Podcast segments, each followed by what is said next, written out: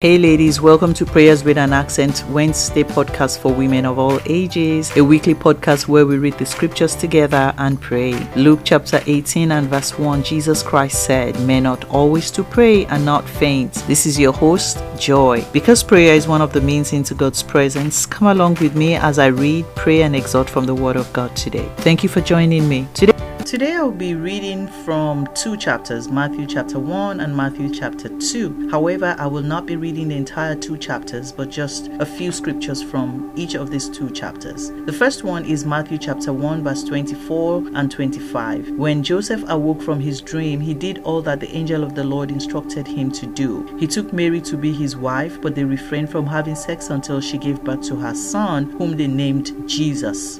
Matthew chapter 2, verse 19 through 23. After Herod died, the angel of the Lord appeared again to Joseph in a dream while he was still in Egypt, saying, Go back to the land of Israel and take the child and his mother with you, for those who sought to kill the child are dead. So he awoke and took Jesus and Mary and returned to the land of Israel. But when he heard that Archelaus, Herod's son, had succeeded him as ruler over all of the territory of Judah, he was afraid to go back. Then he had another dream from God, warning him to avoid that region and instructing him instead to go to the province of Galilee. So he settled his family in the village of Nazareth, fulfilling the prophecy that he will be known as the branch. May the Lord bless the reading of his word. Today we'll be talk we'll talk briefly about young Mary and the title of this podcast is This is just too much. Mary did not sign up to be a Messiah carrying vessel, but she did accept. I don't know if she could have told the angel Gabriel she would not or, you know, declined it, but she did accept.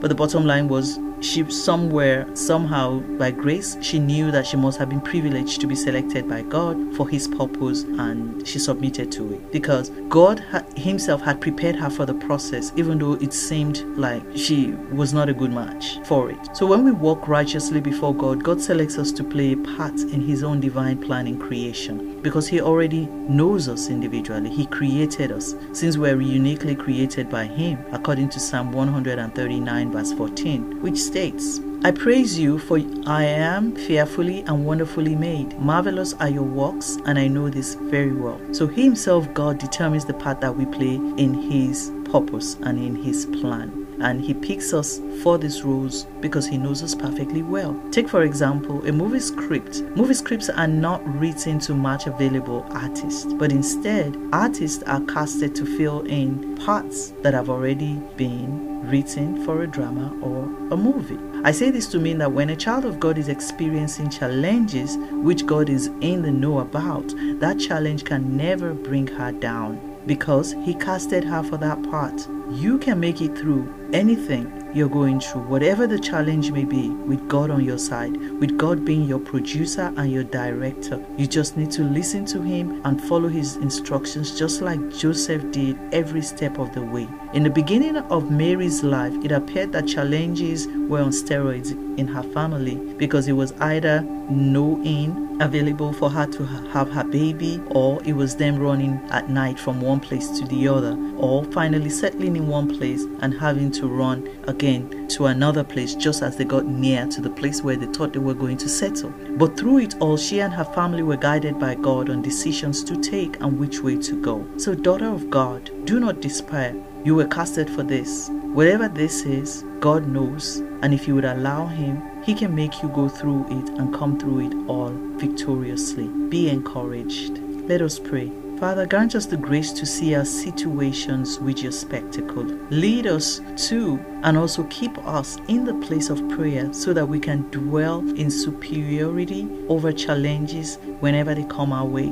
We believe and we affirm that there's no challenge that can overtake us and snatch us from your mighty loving hands. And we will come through scotch free knowing that you are the one who is carrying us through. Father God, we submit our lives to your process just as you were with young Mary from the manger until when she was finally settled back home. Please preserve us through all our challenging situations. In Jesus' mighty name we pray. Amen. If you have not given your life to Jesus Christ, today is another opportunity for you to do that. What you need to do is bow your head, confess and repent of all your sins, ask God to forgive you and wash you clean with the blood of Jesus.